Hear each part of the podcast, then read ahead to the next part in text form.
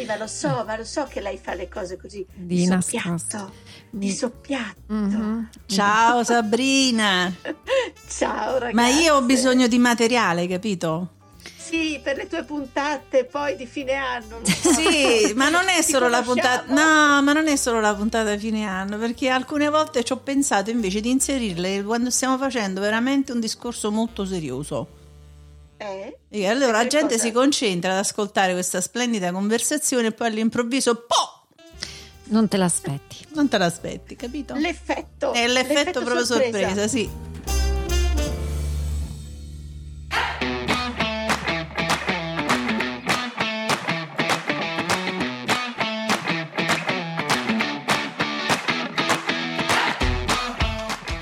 DL Cast è proprio un altro podcast.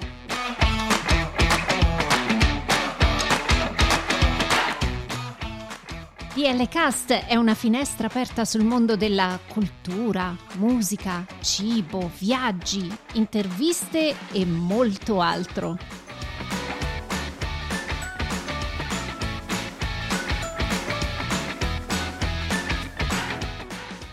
Siamo Daniela e Lia e vi auguriamo un buon ascolto.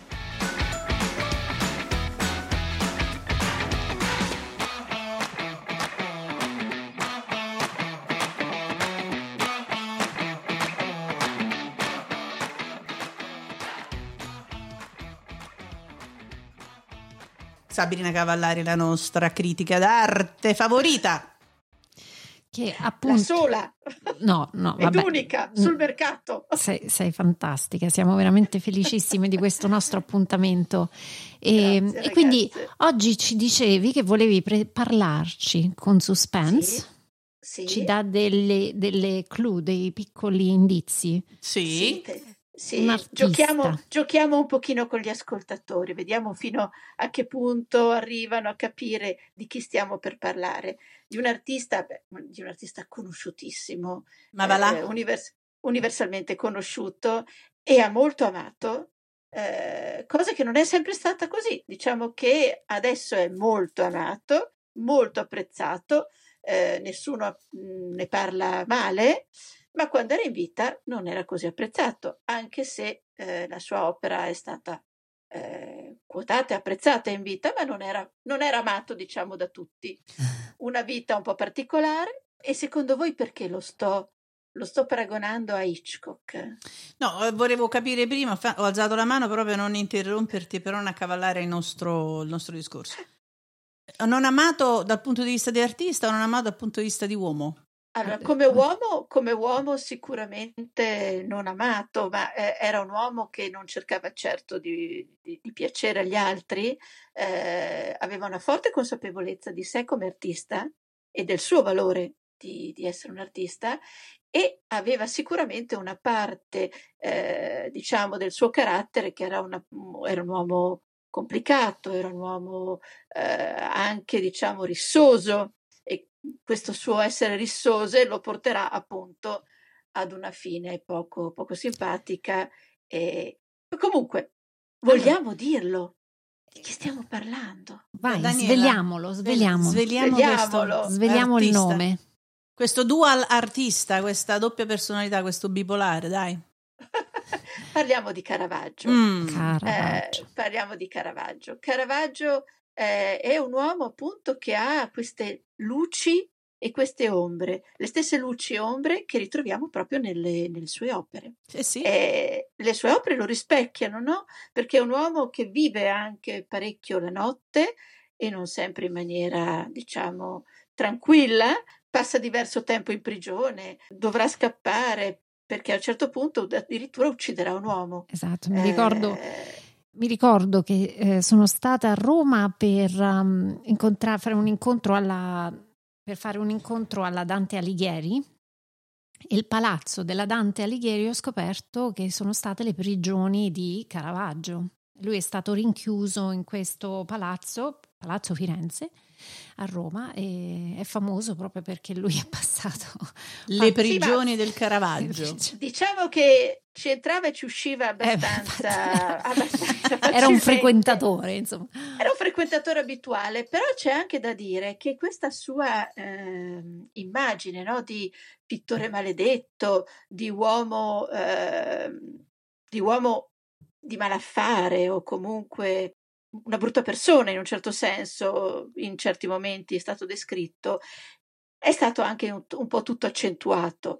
Eh, è vero che Caravaggio finisce spesso in prigione, ma ci finisce per cose, mm, diciamo, di, no, di non grave entità. Frivole. E soprattutto eh, beh, frivole, sì, eh, ma cose che erano anche abbastanza comuni nell'epoca, nel senso che quando pensiamo alla Roma a cavallo del, tra il 5 e il 600, è eh, una città violenta, mm. è una città che eh, la notte vive una vita, diciamo, eh, intensa. Eh, è ad esempio... Ehm, Quelli della notte di... del Cinquecento. quelli della notte, piena di bravi. Avete presente i bravi eh, del, dei man, di Manzoniani, Manzoniani sì. memoria? Esistono, ci sono e sono tutta una serie di personaggi un po' loschi eh, che vivono di sotterfugi, che vivono di violenze, di soprusi e, e che quindi rendono la città eh, del Caravaggio una città di un certo tipo. E lui non si sottrae, diciamo, a questo clima. È un uomo che ama andare in giro armato, eh, mentre all'epoca, ad esempio, era vietato girare armati. C'era un editto del Papa proprio per tentare di arginare questa violenza sotterranea nella città che vietava di andare armati a meno che non si avesse una dispensa speciale. Quindi, ad esempio, alcune volte Caravaggio finisce in prigione perché viene beccato che aveva una spada che non doveva avere. Uh, o fa una rissa, che però finivano tutte abbastanza in maniera leggera, sono più brava, ecco, bravate, no? Poteva essere anche un delinquente a questo punto. Era una linea sottile. Molto sottile. Però ecco, era un uomo del suo tempo, ecco, certo. questo volevo dirvi, eh, non, non, è da pensare al delinquente vero come possiamo immaginarlo oggi noi, eh, era più un uomo del suo tempo e questa era la Roma del Seicento. Strade anche pericolose da frequentare, moltissima povertà ed ecco anche questo che ritroviamo poi nei quadri di Caravaggio, no? la, la, situazione della popolazione che è una situazione faticosa di, di povertà proprio. Ma eh, Sabrina, scusami se ti interrompo. Caravaggio dimmi, no, no, nasce dove? Allora, eh, sulla nascita di Caravaggio ci sono stati parecchi dibattiti eh, che nascono innanzitutto dal fatto che si chiamasse Merisi da Caravaggio. Quindi si è dato all'inizio per scontato che lui dovesse essere nato a Caravaggio, uh-huh. come sapete è una piccola cittadina vicino a Milano. Eh, in realtà poi eh, gli studiosi dell'arte sono andati a cercare tutti i possibili documenti e è venuto fuori un documento che dimostra che eh, Caravaggio è nato a Milano. Mm. Quindi è nato proprio a Milano, ma la famiglia veniva da Caravaggio e lui, eh, ragazzino, ci si trasferisce perché eh, verso i 6-7 anni a Milano scoppia la peste. Mm. Quindi la famiglia, infatti lì perderà il papà e il nonno, lui con la madre e i fratelli devono scappare da Milano e si rifugiano proprio a Caravaggio. Caravaggio. Quindi c'è questo Caravaggio che non è solo nel suo nome. E giovanissimo si sposta su Roma, aveva vent'anni e questo, questa città lo, lo, travolge, lo incanta e lo travolge perché eh, passare da Milano a Roma significa veramente venire a contatto con una, oh, un mondo culturale completamente diverso, la culla del Rinascimento, quindi eh, il contatto con tutti gli artisti importanti che lui aveva studiato, eccetera, e che incomincia a vedere veramente e da cui vedremo prende anche spunti, pur essendo un artista che rompe completamente col Rinascimento. Possiamo tranquillamente dire che Caravaggio è il primo pittore moderno della storia dell'arte. Tutto quello che abbiamo visto fino a lui è antico, è Rinascimento. Caravaggio è la ventata di innovazione nella storia dell'arte, è fare arte in una maniera completamente diversa. E lui probabilmente questo lo sa, ma non lo sanno quelli che sono vicino a lui. sì. Lui lo sa, ma gli altri no. Ma se non sbaglio, poi lui eh, è andato anche per un breve periodo a Napoli, no? Per rifugiarsi, se non sbaglio. Allora, lui scappa appunto eh. Eh, nel 1606 eh, durante uno di questi duelli, scontri, ah. eh, uccide questo Ranuccio Tomassoni, con cui aveva già avuto diversi diverbi e che non era certo un santuomo, anzi era lui sì che era un personaggio malavitoso, se possiamo dire, nel mm-hmm. senso che era il protettore di alcune prostitute, era sicuramente appunto un bravo no? al servizio di qualcuno, eh, con la spada facile. C'erano stati parecchi diverbi con questo Ranuccio e appunto eh, in un pomeriggio del 1606 in questa pallacorda, in questo spiazzo, vengono alle mani, vengono alle armi e sicuramente non era intenzione del Caravaggio ucciderlo, ma purtroppo gli recide la vena femorale e Ranuccio muore dissanguato. Mm. Quindi anche, anche, lo stesso Caravaggio rimane ferito in, questa, in questo duello. A quel punto deve scappare perché il Papa, eh, che all'epoca era, se non sbaglio, eh, Clemente VIII, ehm, lo condanna a morte per decapitazione, ma non solo lo condanna a morte, mette sulla sua testa una taglia e quindi eh, chiunque avrebbe potuto uccidere Caravaggio eh, anzi, non solo non, avrebbe non incassato, stato punito, avrebbe incassato. Quindi, perché ha scelto Napoli? Ricercato dalla, dal Papa. perché ha scelto Napoli? Beh, Beh, perché innanzitutto perché Napoli non era sotto il protettorato papale, quindi eh, lui deve uscire da, da, tutti gli, da, tutti i territori che erano sotto giurisdizione papale, innanzitutto. Molto probabilmente a Napoli ha dei contatti con la famiglia Colonna, che era una delle famiglie che lo proteggeva fin da, da quando era bambino, e, ehm, e quindi scappa, scappa a Napoli, eh, da Napoli si sposterà in Sicilia, poi arriverà a Malta, dove addirittura viene eh, dietro appunto sempre spinta dei, dei suoi protettori, viene e forse anche dietro spinta dello stesso Papa eh, preso come un cavaliere di Malta, cioè diventa un cavaliere di Malta, quindi sembra che la sua vita sia di nuovo una svolta positiva. Sicuramente si immagina che dopo essere diventato un cavaliere di Malta sarebbe arrivata la, il, perdono, il perdono papale e sarebbe potuto tornare a Roma, ma anche lì ancora una volta il suo carattere particolare lo fa Brusco. rientrare in uno di questi meccanismi perversi di duelli, di scontri, eccetera. E, e anche lì finisce di nuovo in prigione, quindi viene tolto dallo statuto di Cavaliere di Malta, messo in prigione, scappa miracolosamente, probabilmente con l'appoggio di qualcuno, eh, e si rifugia di nuovo in Sicilia. Deve essere eh, stato un simpaticone però questo Caravaggio. No, sicuramente un personaggio interessante. Era eh, sì. un personaggio molto interessante. Eh, ma com'era Caravaggio fisicamente? Oh, aspettate. Voglio sapere com'era fisicamente, io te lo chiedo sempre. Ti aspettavo. Ecco, all'arco, vedi? Era All... bello Caravaggio. Era bello, era bello. Ora, ma insomma, io ho sott'occhio la, una descrizione tratto da un verbale di polizia dell'epoca. Ah, interessante. Perché, visto che veniva, ogni tanto veniva preso, all'epoca non c'erano le foto segnaletiche. Come l'hanno descritto? Una descrizione del, uh, del, del delinquente, del ricercato. Allora, in questo verbale viene descritto così. È un giovinaccio grande, pittore di circa 25 anni, con poco di barba negra, grassotto con ciglia grosse e occhi neri. Vestito di nero, non troppo in ordine, porta un paio di calzette nere stracciate, capelli grandi, lunghi dinanzi. Quindi me lo immagino tutto scappigliato. barbone. Avete presente di cosa dicevamo di Leonardo, tutto raffinato? Sì, beh, Leonardo è un altro stile. Caravaggio l'opposto. No. Quindi ti lascia immaginare anche no. il tipo di personaggio, insomma, ecco. Sì, beh, sicuramente appunto questa sua, eh, questa sua vita un po' diciamo al margine o comunque su, questo, su questa fila di, di lama, no? Eh, si rispecchiava anche nella vita. Teniamo conto che eh, appena arriva a Roma è completamente senza soldi, non, ha, non sa dove andare, quindi qui lo descrivono 25 anni, quindi significa che era appena arrivato a Roma, eh, non sapeva veramente dove stare, come Mhm. vivere, cosa mangiare. Eh, lo accoglie un cardinale che però eh, nei racconti di Caravaggio dice che gli dava da mangiare solo insalata e quindi è costretto ad andarsene perché moriva di fame anche dal cardinale. Quindi ecco, sicuramente non si curava molto, ma mm, penso che non si sarebbe curato molto nemmeno se avesse avuto grandi soldi.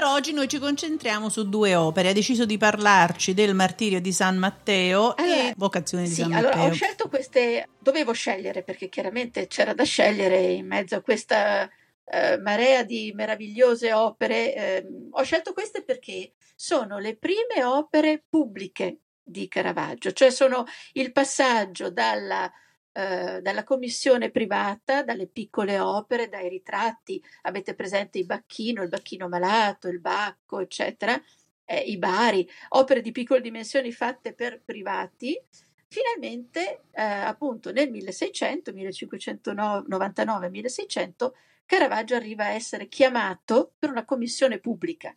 Quindi eh, è un modo di essere, diciamo, conosciuto, no? di, di- di diventare veramente un pittore. Eh, quindi viene chiamato da questo Matteo Contarelli eh, nella chiesa di San Luigi dei Francesi per decorare appunto la sua cappella privata. Eh, poiché si chiamava Matteo Contarelli, chiede che su queste pareti vengano dipinte le storie di San Matteo.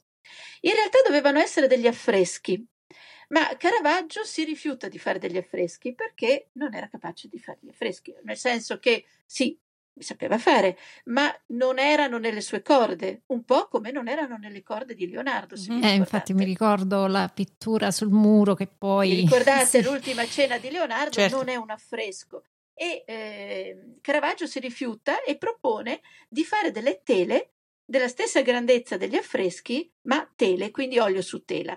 Eh, Contarelli accetta e, eh, e quindi Caravaggio si mette all'opera. Eh, io volevo partire appunto da, eh, dalla vocazione di San Matteo. Mhm. Sì. È un'opera, è un'opera straordinaria per la composizione e assolutamente innovativa.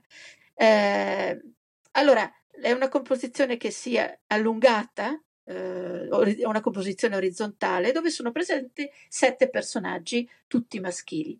Allora, questo chiaramente è un, un episodio del Vangelo. Volevo farvi una parentesi veloce perché so che altrimenti non me lo ricorderò più di dirvelo.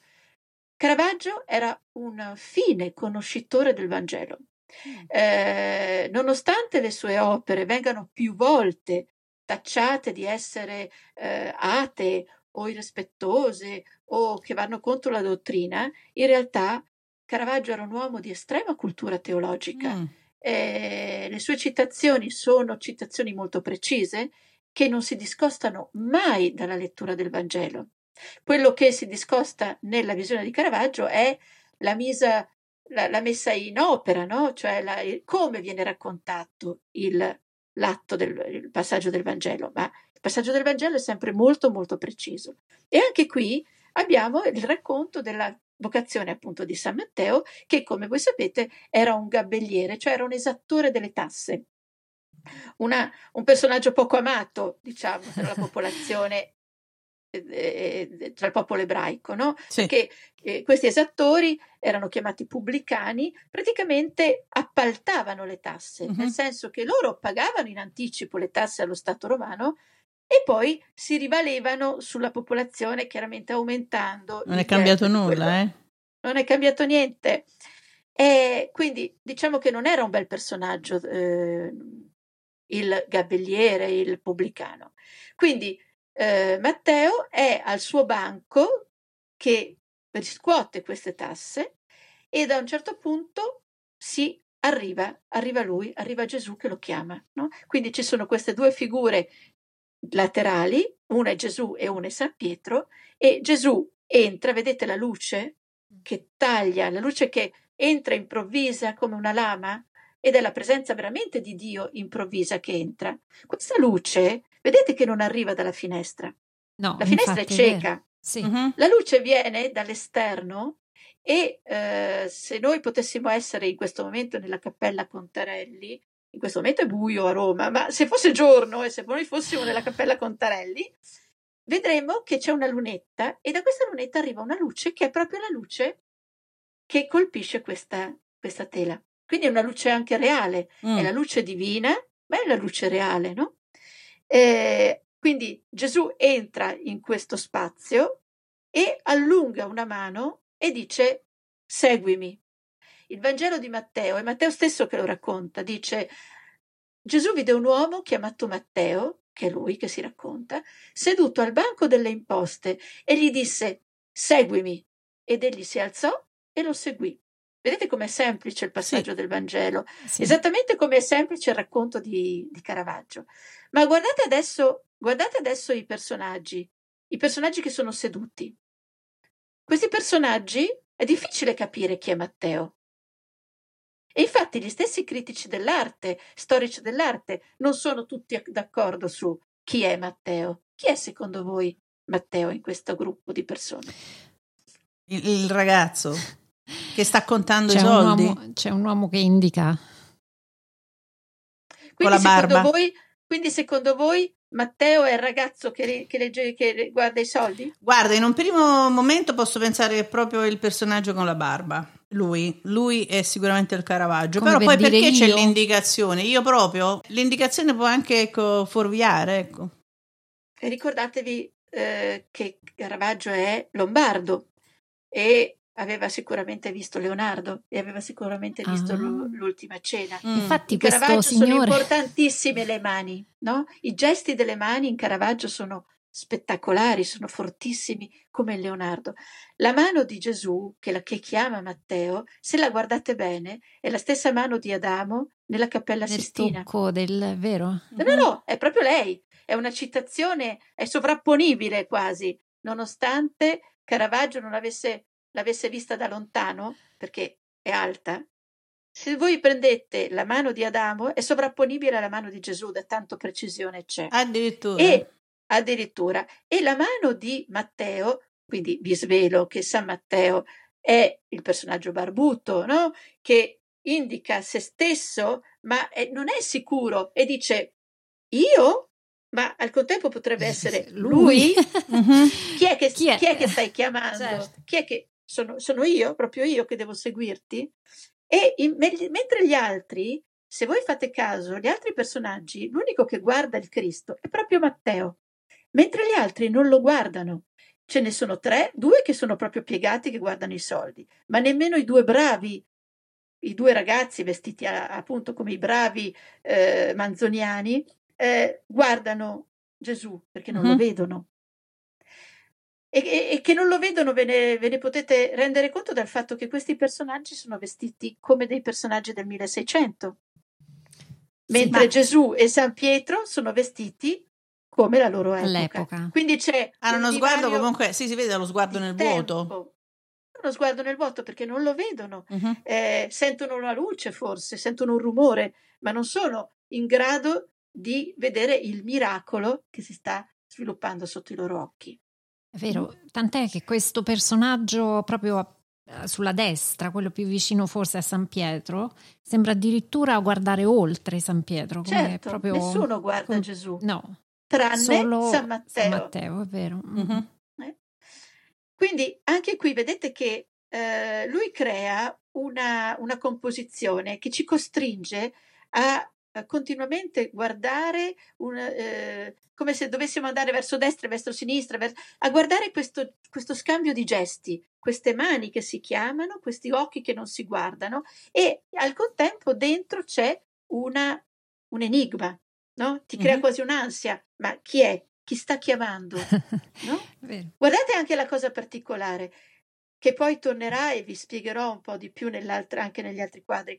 Guardate, San Pietro e Gesù sono scalzi, mentre gli altri hanno le scarpe. Nei quadri di Caravaggio, tutti i personaggi che in un qualche modo hanno a che fare con la divinità sono scalzi, non hanno mai le scarpe. Perché? Mentre perché questa è un riportare eh, la, la, l'uomo, il corpo dell'uomo a una dimensione divina, no? spogliarlo di tutto quello che è vita mm. vera, eh, vestiti, scarpe, bene materiali, oggetti, e diventare tutt'uno col, con Dio, mm-hmm. con la divinità. Quindi tutti i personaggi che hanno in qualche modo a che fare con la religione, la santità, sono scalzi. Posso farti una domanda? Certo Adesso guardo questi personaggi rispetto alle opere che abbiamo visto alcune settimane fa su Leonardo, no? Vedo comunque l'attenzione sul personaggio, sulla scelta di Matteo, però vedo un quadro spoglio, cioè una, un, un, ambiente molto spoglio, manca minimalista, molto proprio. minimalista. Mm-hmm. Bravissima, bravissima. È una cosa che volevo dire che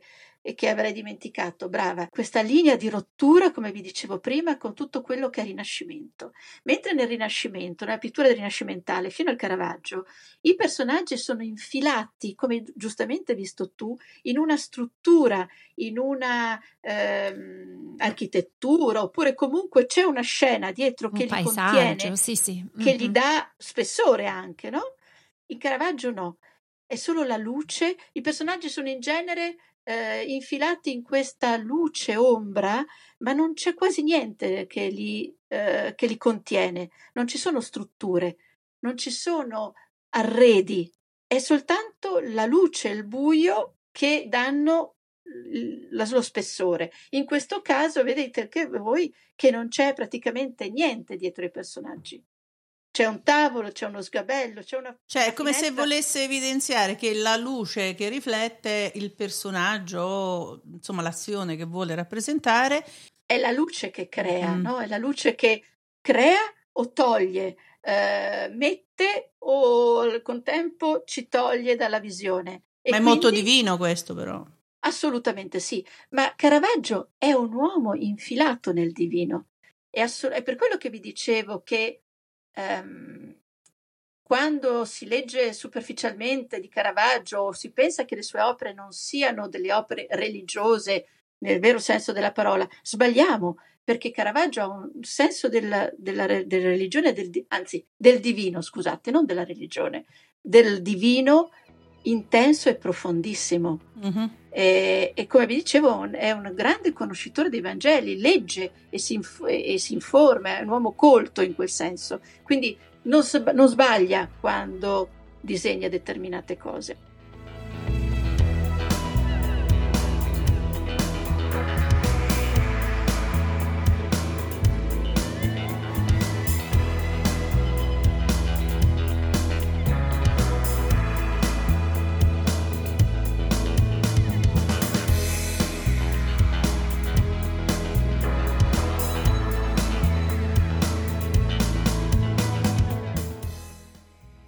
Passiamo alla- al martirio, che ancora di più è un quadro che ci, che ci prende, che ci intriga, ancora di, più di, diffi- di ancora più difficile lettura. Sì. Allora, eh, San Matteo viene chiamato, vi dicevo, un pubblicano, viene chiamato da, da Gesù, diventa uno degli apostoli, mm, è uno degli evangelisti, quindi è uno di quelli che scriverà uno dei Vangeli in ebraico e ehm, una volta mm, alla morte di Gesù eh, si, si sa poco di lui, nel senso che eh, pare che diventi un ehm, predicatore, comunque porta il Vangelo in Etiopia. eh. Qui però incomincia un po' la leggenda, nel senso che eh, le prove non ci sono, quindi vero o non vero, comunque la- eh, si dice che sia morto appunto martire mentre diceva la messa, mentre, eh, soprattutto mentre, celebra- mentre celebrava la messa e battezzava,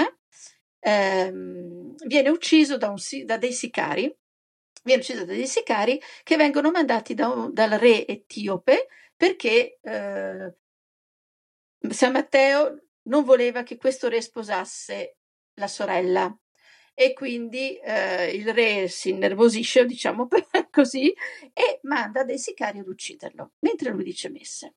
E mh, Caravaggio ce lo racconta tramite questo quadro. Quindi noi in questo quadro vediamo San Matteo che è già a terra e sopra di lui c'è qualcuno che lo sovrasta con una spada in mano.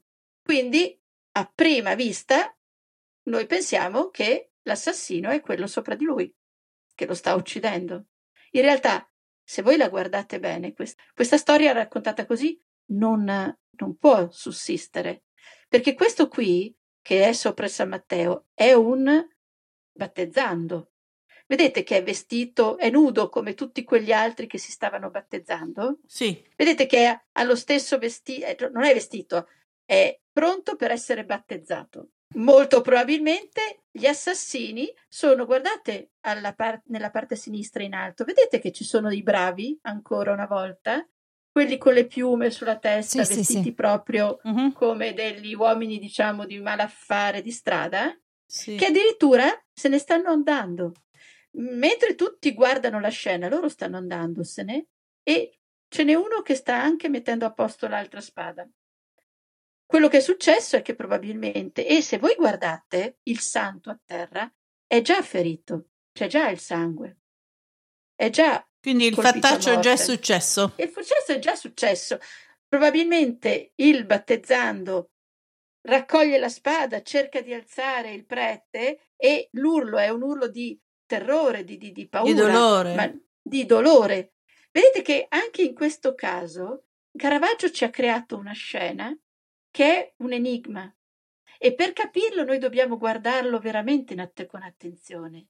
Questo ci, in un certo senso, in questo quadro ci vuole anche dire che non tutto appare, cioè non tutto è come ci appare. È bellissimo però. Poiché, poiché lui era un uomo che aveva vissuto sulla sua pelle anche situazioni molto difficili e che era finito anche in galera, quindi molto, aveva avuto a che fare con testimoni, con tribunali, con gente che diceva, non diceva verità o, o raccontava storie che non erano la realtà. Lui tras- trasforma questo, a- questo momento della vita del santo in un poliziesco quasi Sì. e ci dice: Siete proprio sicuri che quando vedete qualcosa è quello che vi appare così? Mhm. Guardate bene la verità.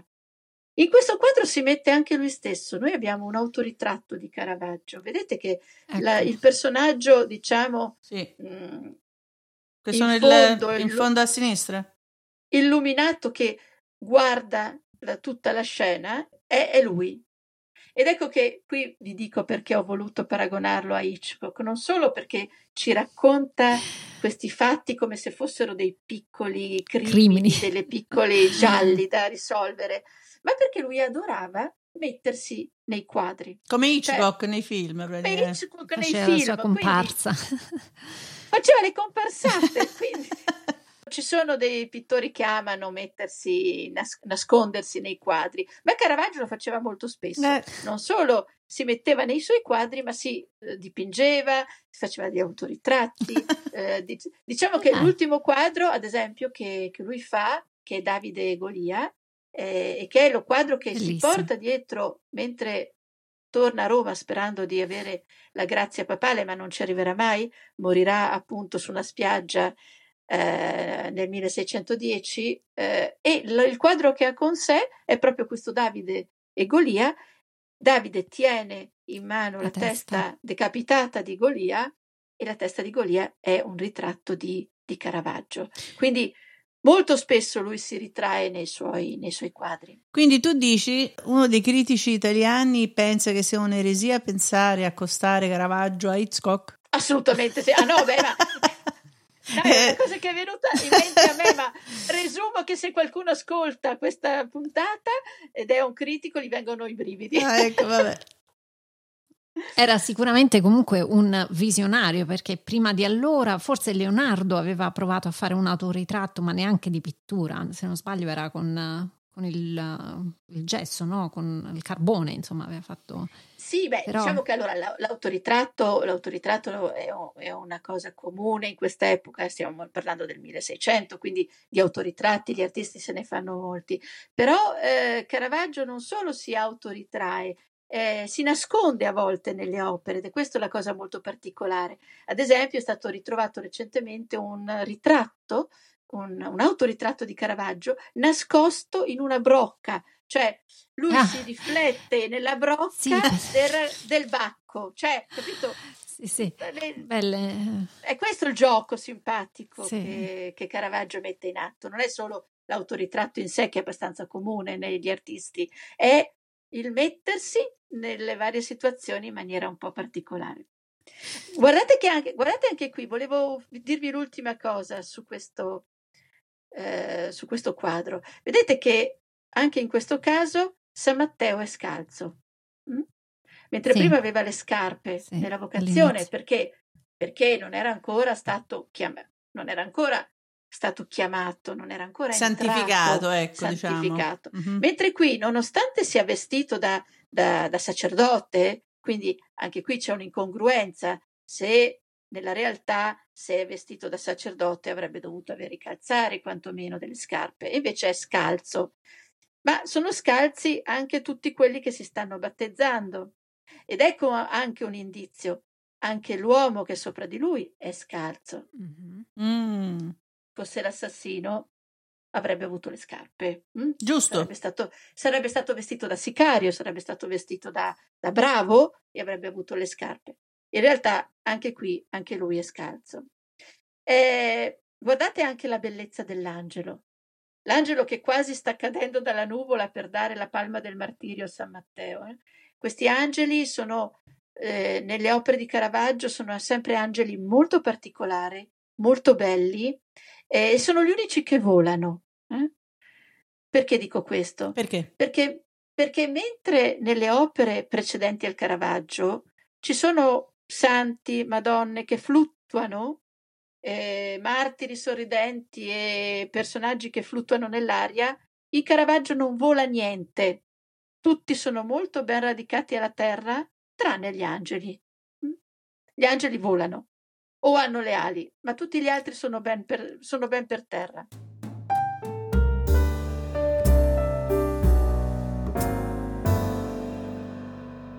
Prima di Caravaggio, questi santi, questi martiri, aff- affrontano il martirio con una serenità, possiamo tranquillamente dirla, assurda, nel senso che hanno questi visi estatici, non sentono il dolore, le madonne svolazzano. In Caravaggio questo non succede. I martiri sono delle vere persone che stanno soffrendo. Cioè San Matteo è a terra che muore, ma muore muore e soffre e chiede aiuto, no? Quindi sta prendendo la- questa palma del martirio, ma mm, fa fa fatica, perché tutto è terreno, è vero, è reale in Caravaggio.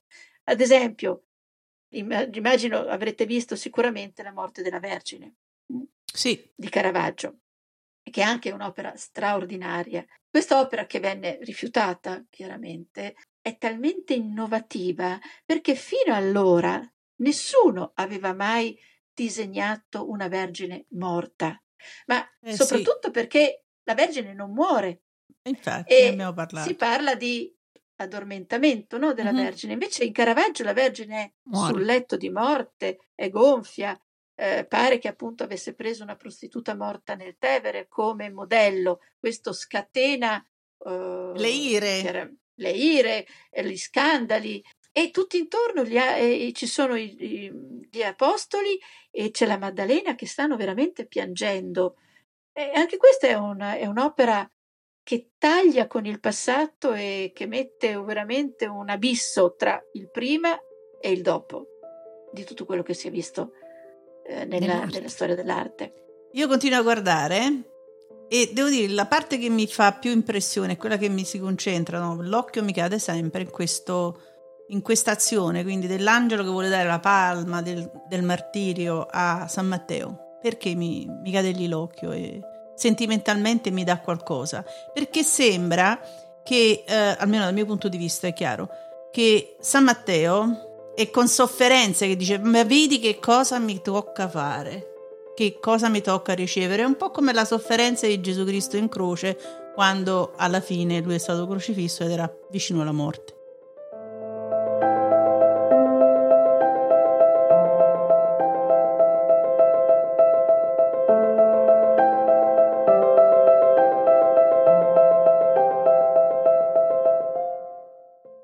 Perché è l'umanità che c'è in, in Caravaggio, no? il, il, dipingere i personaggi come delle persone reali con tutta la gamma di sentimenti reale, eh, senza questa eh, misa, mis, messa in scena eh, che c'era, diciamo, prima nei santi, nelle Madonne, nei martiri. Questo è proprio un martirio vero, è un vero martirio che noi viviamo e tutti, guardate i personaggi intorno, hanno queste reazioni, no? È come se anche qui, vi ricordate sempre in, in, nell'ultima cena, che alle parole del Cristo è come io vi dicevo, è come se un'onda si fosse propagata e tutti cercano di allontanarsi, no?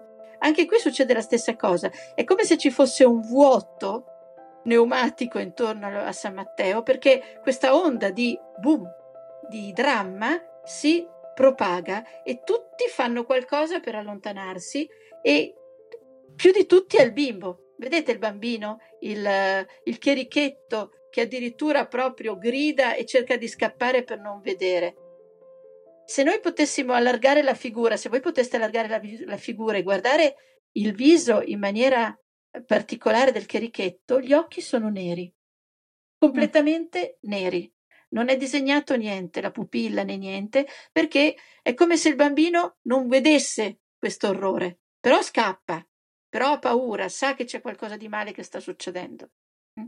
Quindi un momento di enorme pathos e anche qua vedete che non c'è praticamente niente né per creare la scenografia. No. Abbiamo un accenno dell'altare, ecco. una candela e dei gradini mm-hmm. il fonte battesimale, diciamo, appena accennato, però anche questa è tutto spoglio, cioè pochissimo, ci sono pochissime cose che, che ci raccontano la scena. Io ti posso dire dalla mia esperienza personale, quando uh, sono andata a vedere per esempio l'ultima cena di uh, Leonardo, era chiara, era un, un libro aperto, insomma si vede chiamiamolo dipinto anche se non lo è, eh, ed è molto chiara, non c'è bisogno di grandi interpretazioni, ti, ti parla. Mentre quando ho visto questa scena dal vero, è veramente molto, in inglese si dice overwhelming, è tanta, c'è tanta roba, c'è veramente tanta. Tu, tu, stai, tu stai, parlando della, quest... del, mar, del martirio? Sì, di questo martirio ed è veramente molto difficile da capire. Certo, e certo. bisogna, nonostante mi sia soffermata su ogni personaggio che appare nel, nel dipinto, mh, mm, il messaggio non arriva chiaro. Mh, mm, cioè, tutto questo che tu stai spiegando adesso ha un senso, però certo. mi ricordo quando l'ho visto la prima volta, non riuscivo proprio a, a interpretarlo un omicidio, questo sicuro. C'è stato... È un omicidio. È un omicidio. Però non... Sì, il, il santo che muore, però non, veramente molto, molto complesso. Sai, quello che, quello che Caravaggio probabilmente voleva è farti sentire eh, testimone, di una, testimone di un omicidio. No? Sì. E, come, e, e, e, nella realtà è così. Cioè, se tu ti proietti, eh, se tu ti immagini di essere testimone di una scena del genere e poi la devi rivedere, la devi raccontare, tutto è complicato nella tua testa. Eh, mm. Io non so te, ma io sono una mm, pessima osservatrice e spero di non dover mai dover raccontare alla polizia qualcosa di importante perché so che sarei un disastro. Se poi mi chiedono come è vestita la gente, là casca il palco. Perché... Però è questo che vuole Caravaggio. Tu sei stata testimone di un omicidio Brava e tutto è complicato, quindi c'è chi scappa, c'è chi corre, sì. chi ha ucciso chi, cosa ha fatto sì. quello. È, è, proprio quello che lui voleva raccontarci, perché questo è un omicidio e quindi noi non dobbiamo capire bene cosa è successo, però lo dobbiamo fare guardando con attenzione i personaggi e non accontentandoci della, della così, del palese, di quello che potrebbe essere. Ah, sarà stato lui, e cavolo, aveva in mano la spada, era sopra San Matteo, sarà l'assassino. Ebbene no. Questo Ebbene che ci stai no. raccontando mi convince sempre di più che non bisogna fare un museo al giorno, ma qua bisogna fare un quadro al giorno, perché, perché mi sta insegnando delle cose che francamente non ci vai a pensare, se non studi proprio l'opera, l'arte, assolutamente tu non le sai queste cose. È difficile da È capire. difficile da capire, devi per forza seguire un percorso come quello che stiamo affrontando oggi e io veramente Daniela sono molto orgogliosa di essere qui Ah, eh, sì. con, con voi perché ma non mi dà tanto la, la contentezza di imparare qualcosa in più, perché noi stiamo imparando con te, no Sabrina? Ma anche di mettere in legame alcune cose del divino, no? Perché altrimenti non hanno senso. Delle rappresentazioni non hanno senso, capito? Verissimo, verissimo. È per quello che ti dicevo, sarebbe bellissimo poter ogni tanto eh, guardare un'opera avendo vicino un teologo. Il tuo desiderio diventerà realtà. Tu non puoi vedere, ma ci sono gli appunti qui che lo dimostrano. Lo faremo, lo faremo. Sceglieremo Perché? un quadro. e- Perché solo, solo eh, conoscendo e, e conoscendo anche la parte, diciamo, religiosa, perché noi parliamo molto spesso di quadri a carattere religioso, perché la storia dell'arte è, è ricchissima di questi quadri, e quindi io mi sento sempre molto ignorante, no? Invece in questo, in questo argomento, e quando vado e che mi leggo il passaggio del Vangelo, che cerco di capirne di più, a quel punto si aprono tante finestrine, si aprono tante spiegazioni che tu dici, ah, ecco qua, ah, dove- ecco perché. Perché sicuramente anche i pittori avranno fatto degli studi particolari per poter fare delle... No, diciamo, no? che, diciamo che non tutti erano colti e non tutti forse erano attenti, ma in questo specifico caso, nel caso del Caravaggio, Caravaggio era un uomo invece che leggeva moltissimo il Vangelo, lo conosceva a memoria, lo citava e citandolo poteva benissimo raccontarlo e dipingerlo. Ho scritto tre note qui, guardando questi capolavori del Caravaggio. L'intrigo, trova il L'intrigo. senso, trova l'intruso. Sì, Lo Trova sì, l'intruso. sì, sì, assolutamente. tro- ma, trova il colpevole, trova il colpevole. ma poi E beh, ecco... questo, questo fa parte anche appunto, viene anche dalla sua vita, no? Cioè Mhm. questa vita eh, che ha questi due momenti dell'artista, l'artista colto, l'artista che era anche a contatto con una certa, cioè dei certi personaggi, con famiglie importanti, e poi questa parte di lui così contorta, così buia, così dei, nei bassi fondi, anche se, ri- ribadisco, non dobbiamo metterci troppo la mano, calcarci troppo la mano, perché probabilmente questa sua eh, visione di artista maledetto è stata anche un pochino ehm, Esagerata. forzato. esagerata Sì. nel tempo, no? Anche perché piaceva quest'idea di un Ma sì, Caravaggio ma sì, un maledetto. Violento. Di maledetto aveva poco, poveretto, cioè era rissoso, ecco. Probabilmente era un uomo molto rissoso e questo suo essere un uomo rissoso lo ha messo molte volte nei, nei guai. Eh vabbè, è carattere. È carattere. Eh sì, Comunque- eh sì. Questi suoi personaggi così forti sono bellissimi, anche il corpo, il corpo umano lo descrive veramente Mm. con una potenza mm, unica, nel- perché Sì. finora non l'abbiamo mai vista se non forse nelle sculture, ma nel dipinto fino a questo È punto è erano vero, molto più attenzione, a- questa attenzione proprio al corpo, che però non è una citazione del corpo umano alla Michelangelo. Anche Michelangelo ha la potenza del corpo umano, basta pensare alla Cappella Sistina, l'abbiamo Mhm. vista insieme. Eh, ma sono quasi dei corpi Più ange- quasi più gentili, ti vorrei... Questo è quello che mi... mi- Quello forse, forse del- nel colore, perché se tu guardi la struttura sono corpi possenti, anche le donne hanno questi corpi quasi da palestrate. In Caravaggio eh, sono corpi importanti, ma sono sempre molto veri. Forse ecco questa di- di luce persone che questa luce, queste ombre Sì, le- lo La rendono luce, è forse completamente, più la luce è completamente diversa in Michelangelo Oh, sì, sì. e in Caravaggio, in Caravaggio assolutamente. Ehm, le- nella Cappella Contarelli eh, abbiamo da una parte la vocazione, dall'altra il martirio e al centro abbiamo San Matteo con l'angelo.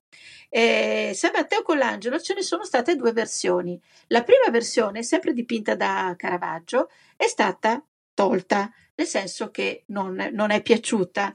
Ehm, eh, San Matteo è seduto con l'angelo che proprio gli prende la mano e gli insegna a scrivere. Sembra quasi un analfabeta eh, un povero contadino analfabeta che c'è, c'è l'angelo che dice dai, si scrive così sta lettera e ha le gambe accavallate e i piedi nudi in prima, in proprio in prima visione. Quindi non piacque, eh, venne rifiutato e Caravaggio fece la seconda versione che è quella che attualmente è sopra. Ah, quindi anche, versione, anche quella versione, è, è perché sono è in una cappella, quindi c'è il quadro a destra, a sinistra e poi al centro c'è questo. Anche certo. questo al centro è Caravaggio? Certo, certo, oh, certo, ecco. tutto, è tutto suo. Uh-huh. Eh, il primo quadro che appunto viene rifiutato, quindi viene comperato, come molte volte succedeva alle opere di Caravaggio, rifiutate dai committenti, comperate subito da chi capi- ci capiva l'arte, e purtroppo è andata distrutta nel 1945, è una delle famose opere che scompaiono e che viene distrutta in un incendio subito dopo la seconda guerra mondiale. Caravaggio comunque ne fa la seconda versione ed è quella che appunto è adesso nel Cappella Contarelli dove c'è sempre l'angelo che insegna in un certo senso a San Matteo a scrivere il suo Vangelo, però gli sta alle spalle e conta. L'angelo conta perché il Vangelo di San Matteo inizia con la genealogia di Gesù. Inizia proprio con una lista eh, di da Abramo nacque Isacco, da Isacco nacque. Sì. Questo è l'inizio del Vangelo di San Matteo e quindi in questo bellissimo quadro l'angelo alle spalle di San Matteo gli, gli, gli enumera e fa proprio il segno con la manina come per dire allora Abramo, poi dopo c'era questo. Gli fa il suggeritore certo. e l'altro scrive sotto dettatura dell'angelo, però in maniera diciamo più elegante che non nella prima versione. Andate a guardarvele. Certo. Sfogliate, sfogliate le opere di Caravaggio. Ma tu ci accendi interesse, ecco. Sì, veramente. Eh, lo so. Adesso tornerò in quella cappella e avrò più, avrà più senso tutto. Ecco, la, guarderai, e la guarderai con altri occhi. Esatto, adesso ha più senso. Sabrina, grazie, grazie di cuore. Grazie a voi. Per averci grazie illuminate. Con le luci di Caravaggio. Con le luci Questa luce che vi è entrata nello studio. eh, certo. E vi ho detto seguitemi. Non l'abbiamo fatto. Allora, risentirci alla prossima. Grazie Sabrina. Ciao ragazze, ciao. a presto. Ciao ciao.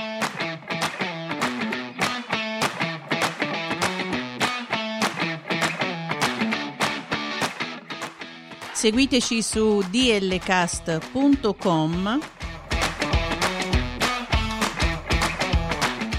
Instagram e Twitter a DLCast 2021. Ci trovate anche su Apple Podcast, Amazon Music, Spotify, Google Podcast e TuneIn.